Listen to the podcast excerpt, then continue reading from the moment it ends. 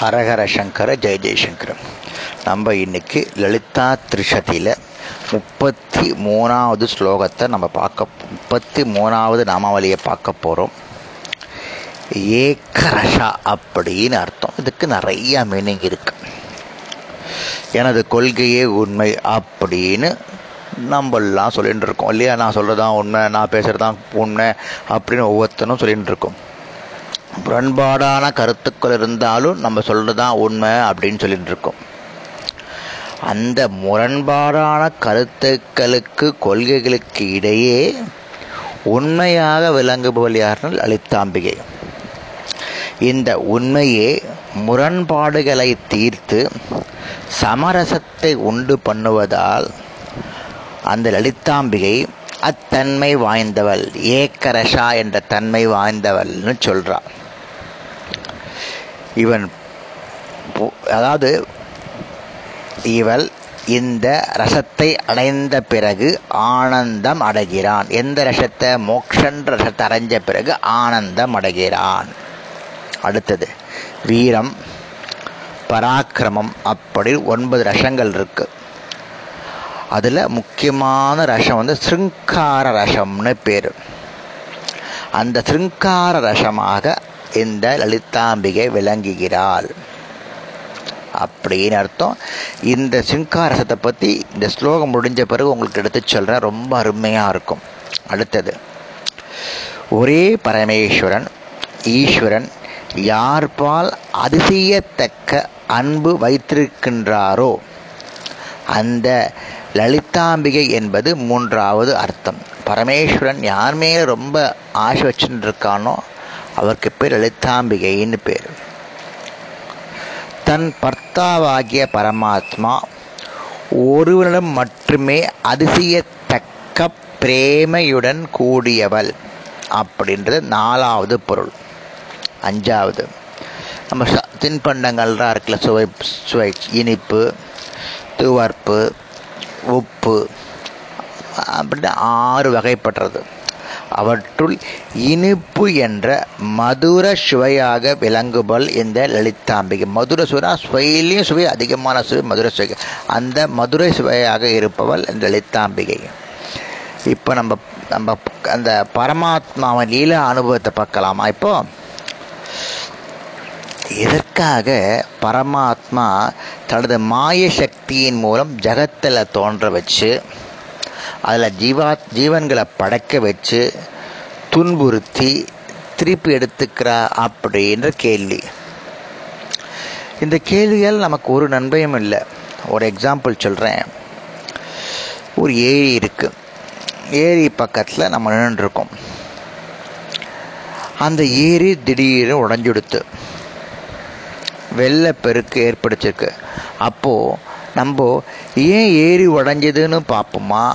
இல்லை தன்னை காப்பாற்றி கொள்ள முயலுவோமா ஏன் உடைஞ்சது? எப்படி உடைஞ்சது? யார் உடைஞ்சதுன்னு பார்த்துருந்தா நம்ம மொத்தமாக முடிஞ்சு போய். அதே போல் உலகத்தில் பிறவி எடுத்து அதற்குரிய இன்ப துன்பங்களை அனுபவித்து அனைத்தும் அனித்தியம் என்று அறிஞ்ச பிறகு எல்லாம் தேவையில்லைன்னு தெரிஞ்ச பிறகு எவனாவது திருப்பி அந்த பிறப்பை விரும்புவானா?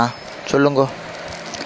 ஜனன மரண பிணியிலிருந்து விரைவில் தப்பித்து கொள்ள முயலுவானே தவிர ஏன் உலக துக்கத்திற்கு இருப்பிடமாக அமைஞ்சிருக்கு? ஏன் உலகத்தில் சந்தோஷமாக இருக்குன்னு என்ன கேள்வி கேட்டுருக்க மாட்டான்? எல்லாம் தெரிஞ்ச பிறகு அவனுக்கு மறுஜென்மமே வேண்டான்னு நினைப்பான். ஆயினும் இந்த கேள்வி பிறந்த அளவில் அதற்கு சமாதானம் சொல்ல வேண்டும்.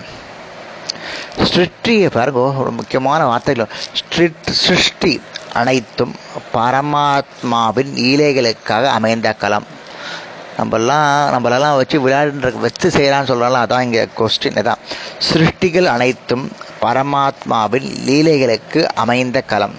அதில் நிகழும் அனைத்தும் பரமாத்மாவின் லீலோ வினோதங்களை என்பதும் பரமாத்மாவிற்கு தனது மாய லீலைகளை சாட்சியாக நின்று அனுபவிப்பதையே தவிர அவருக்கு வேறு ஒரு லட்சியமும் கிடையாது. அதாவது நம்மளை பிறக்க வச்சு கஷ்டப்பட வச்சு அதுக்கப்புறம் ஆத்ம ஞானம் கொடுத்து அதுக்கப்புறம் ஒரு அழைச்சிக்கிறார் பாருங்க லீலா வினோதங்கள்.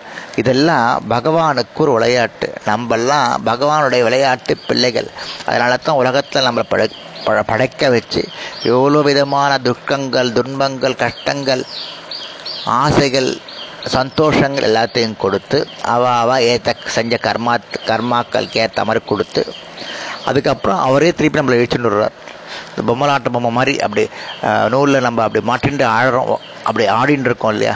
பொம்மலாட்டத்தில் நூலில் கட்டின்ற பொம்மை அப்படி இப்படி கை காலம் ஆடின்னு இருக்க பாரு. அதே மாதிரி தான் இங்கே நூல் அங்கே வாழ்க்கை. அங்கே அங்கே பொம்மலாட்டக்காரன் அங்கே பரமாத்மா. பரமாத்மா வந்து வாழ்க்கை நூலை வச்சு விளையாண்டு இருக்கார் அது தெரியாத நம்ம எல்லா விதமான பாவங்கள் எல்லாத்தையும் பண்ணிட்டு இருக்கோம் உலகம் என்ற பரந்த அரங்கத்தில் ஜீவர்கள் தத்தம் உண்மை சொரூபமாகிய சச்சிதானந்தத்தை மறந்து மாயை என்ற சூத்திரத்தினால் பற்பல கெட்ட நல்ல குணங்களுடன் நடப்பதை பார்க்கும் பொழுது பரமாத்மா தம் ஆனந்த விலாசத்தின் மலர்ச்சியை அனுபவிக்கிறார் அப்படின்னு அர்த்தம். அதுதான் இந்த அதனால தான் எல்லாத்துக்குமே நம்ம மறுஜென்மம் வேண்டாம் மறுபிறவி வேண்டாம் அப்படின்னா நான் பலஸ்ருதிலே சொன்ன மாதிரி லலிதா சகசிரநாமத்தையும் லலிதா திருஷதியும் பாராயணம் செஞ்சு வந்தோம்னா நமக்கு அடுத்த ஜென்மங்கள் இருக்காது. பலஸ்ருதியில் சொன்ன மாதிரி ஸ்ரத்தையா அந்த முறையை முறை மாதிரி நம்ம லலிதா சகசிராமம் பண்ணினோம்னா நமக்கு அடுத்த ஜென்மம் கிடையாது. முறையாக செஞ்சோன்னா அப்படின்னு பலஸ்ருதியில் ஹயக்ரீவ சொல்லியிருக்கார்.